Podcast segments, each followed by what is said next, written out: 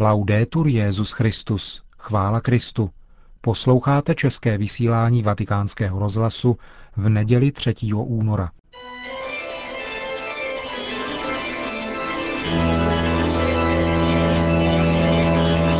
Církev a svět. Náš nedělní komentář. Připravil Martin Horálek.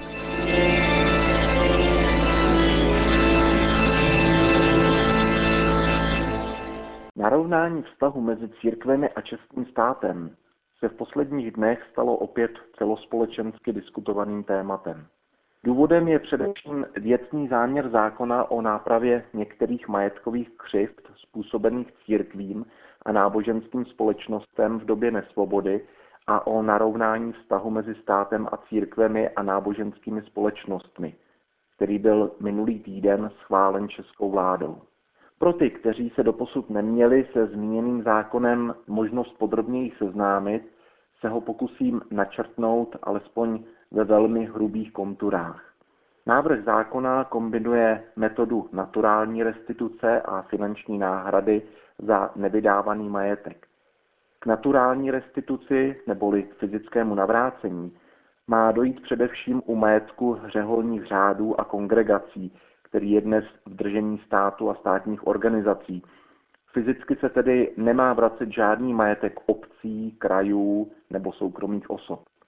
Za nevydaný majetek pak má být církvím a náboženským společnostem vyplacena finanční náhrada ve výši 83 miliard korun, a to v průběhu 60 let s úročením 4,85 Kromě toho se stát v navrhované podobě zákona zavazuje k tomu, že po dobu 20 let od nabití účinnosti bude vyplácet církvím a náboženským společnostem, které uzavřou se státem dohodu o finanční náhradě za nevydávaný majetek, příspěvek na podporu jejich činnosti. Tato podpora by měla být odvozena od částky, kterou stát poskytuje církvím na provoz nyní, a každoročně se sníží zhruba o 5% Tím by mělo být mimo jiné zaručeno to, že církve budou schopné přejít na systém samofinancování z vlastních zdrojů bez závažných ekonomických otřesů. Ekonomická soběstačnost je bezesporu věcí pozitivní a církev v České republice o ní dlouhodobě usilovala jsem opravdu dalek jednostranných a zjednodušujících názorů, že církev jakožto duchovní instituce se nemá žádným hmotným majetkem zatěžovat, a dokonce, že hmotné majetku spočívá prapůvod všeho zla a hříchu. Jednak se domnívám, že biblickému pojetí mnohem více odpovídá koncept dobrého a spravedlivého hospodáře než spiritistického askety, Jednak nás historická zkušenost učí, že radikální odmítání majetkového vlastnictví nezřídka vyústilo v extrémní poloze hereze. Skupiny jako enkratité, baldenští nebo kataři, od nichž je mimochodem odvozeno i slovo kacíř, ilustrativně dokládají moudrost Chestertonova výroku o tom, že hereze je zblázněnou pravdou. Stejně tak je ale třeba podotknout, že vlastnictví a zpráva majetku sebou nesou velkou řadu rizik. Pokusím se na některé z nich upozornit. Pokud realisticky zvážíme okolnosti, za kterých k majetkovému narovnání dochází, nemusíme být ani nadáni příliš velkou jasnozřivostí, abychom dokázali předpovědět emoce, které to v české společnosti vyvolá. Tou primární, sice nejprimitivnější, často však o to intenzivnější, bude určitě závist. Nepochybuji o tom, že se brzy dočkáme emotivních projevů řady osob, zájmových skupin a nejrůznějších lobbystů. Jistě nezapomenou zabrnkat na vždy citlivou strunku české duše o zbohatlické církvi, tukem kypících prelátech a přeplněných klášterních pokladnách. S lidskou hloupostí a malostí se bojuje těžko a svým způsobem jde o zápas bez naděje na výraznější úspěch. Měli bychom se nicméně na obdobné reakce připravit a počítat s nimi, zejména proto, aby nás v budoucnu zbytečně neznechutili a neotrávili. Mnohem závažnější nebezpečí však vidím v rizicích, která sebou přinese budoucí zpráva movitého i nemovitého majetku. Církev bude přinucena s majetkem nakládat tak, aby generoval další, pokud možno co nejvyšší a také dlouhodobě zajištěný příjem. To však má svá úskalí. V konkurenčním boji bude církev vždy předem limitována a znevýhodněna proti ostatním konkurentům. Nemusíme příliš dlouho pátrat v paměti, abychom si živě vybavili některé aféry vzniklé z podnikatelských aktivit církve. Na církev budou vždy kladeny výrazně vyšší morální nároky. Bude pod větším drobnohledem společnosti a tím bude i snadnějším terčem pro konkurenci. Ti, kteří se někdy ocitli v nemilosrdném soukolí mediální aféry, by vám mohli hodiny vyprávět o tom, jak zdrcující mohou být její následky.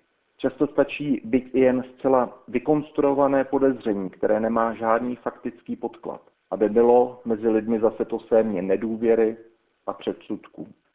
O tom, že by se v této zemi bez větších problémů našla dlouhá řada novinářů, který velmi rádi napíší či natočí pořád o machinacích s církevním majetkem, o tom nemusíme ani diskutovat. Stejně tak nepochybuji, že onen hlídací pes demokracie, za kterého se novináři považují, si nenechá ujít žádnou příležitost, kdy k pochybením ve správě církevního majetku skutečně dojde. Jak zásadně mohou takové případy poškodit kredibilitu církve ve společnosti, se v tuto chvíli můžeme jen dohadovat. V souvislosti s takzvanou církevní restitucí ale vidím ještě mnohem více potenciálních rizik.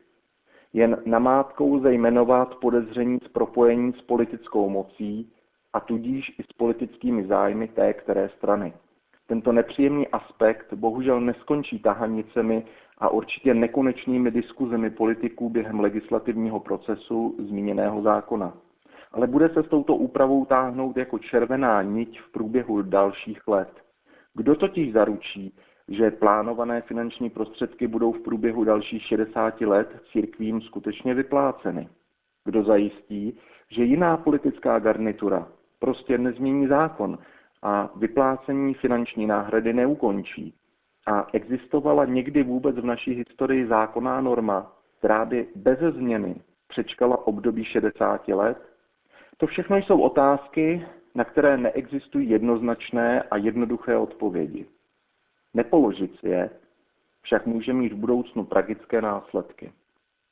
Ne, rozhodně se nechci hrát na proroka a už vůbec si nemyslím, že bych ve svých úvahách viděl dál než ostatní. Dokonce naopak.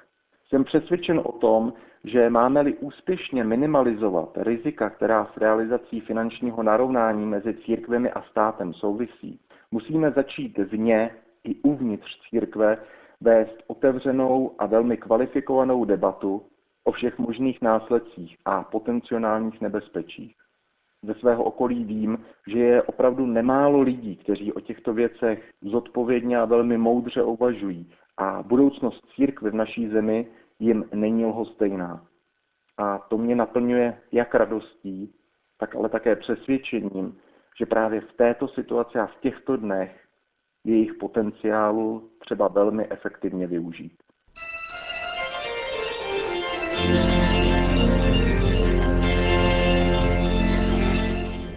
To byl náš nedělní komentář Církev a svět. Připravil jej a hovořil Martin Horálek.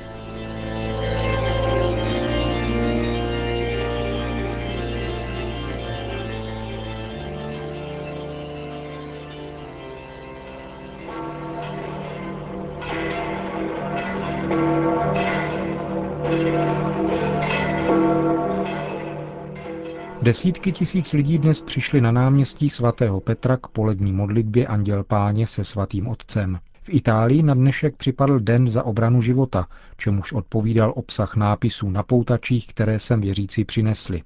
Benedikt XVI. pak přesně v poledne přítomné oslovil. Cari fratelli e sorelle, Drazí bratři a sestry, quest'oggi vorrei affidare alla vostra preghiera varie intenzioni. Dnes bych rád svěřil vaší modlitbě několik úmyslů.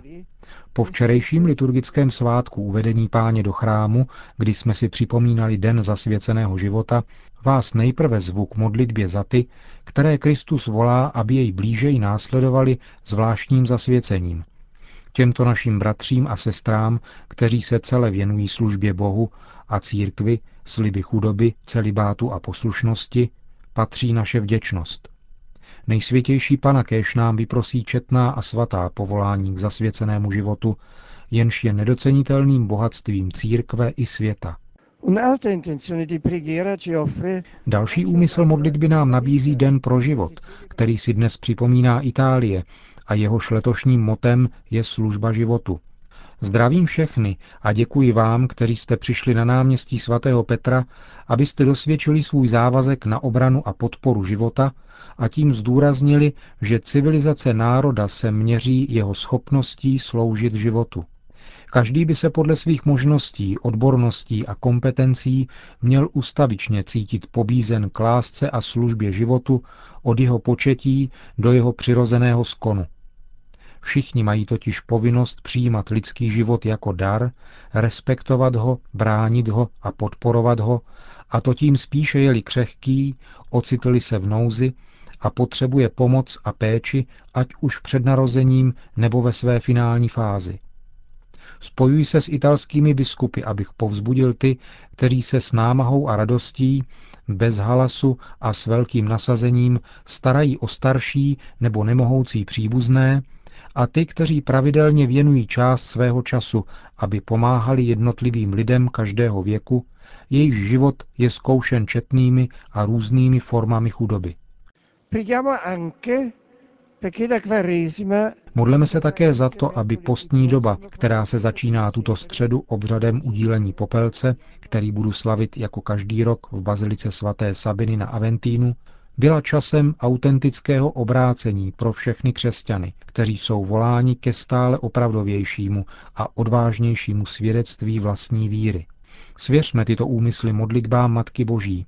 Od včerejška až do 11. února, dne památky Pany Marie Lurdské, v rámci 150. výročí mariánských zjevení, je možné pro sebe nebo pro zesnulé získat plnomocné odpustky za obvyklých podmínek, spověď, svaté přijímání, modlitba na úmysly papeže a setrvání v tiché modlitbě před požehnaným znázorněním Pany Marie Lurdské, jež je vystaveno veřejné úctě. Pro starší a nemocné je to možné i skrze touhu srdce. Maria, matka a hvězda naděje, kéž osvěcuje naše kroky a činí z nás stále věrnější učedníky Ježíše Krista. Potom svatý otec vyzval k duchovní solidaritě s obyvatelstvem Keni a Iráku. Vybízím vás, abyste se spojili s bratry a sestrami v Keni, z nichž někteří jsou přítomní na náměstí svatého Petra a modlili se za smíření, spravedlnost a pokoj v jejich zemi. Všechny ujišťují o své blízkosti a doufám, že právě probíhající snahy o dohodu budou mít úspěch a povedou, díky dobré vůli a spolupráci všech, k rychlému řešení konfliktu, jemuž padlo za oběť už příliš mnoho životů. Zdá se, že zloba rozsévající bolest v Iráku nezná mezí, jak nás o tom informují ty nejsmutnější zprávy posledních dnů. Pozvedám znovu svůj hlas ve prospěch onoho těžce zkoušeného obyvatelstva, jemuž vyprošuji od Boha pokoj. Po společné modlitbě Anděl Páně pak svatý otec udělil své apoštolské požehnání. Sit nomen Domini benedictum. Ex hoc nunc edusque in seculum. Adiutorium nostrum in nomine Domini. Qui feci celum et terra. Benedicat vos omnipotens Deus, Pater et Filius et Spiritus Sanctus. A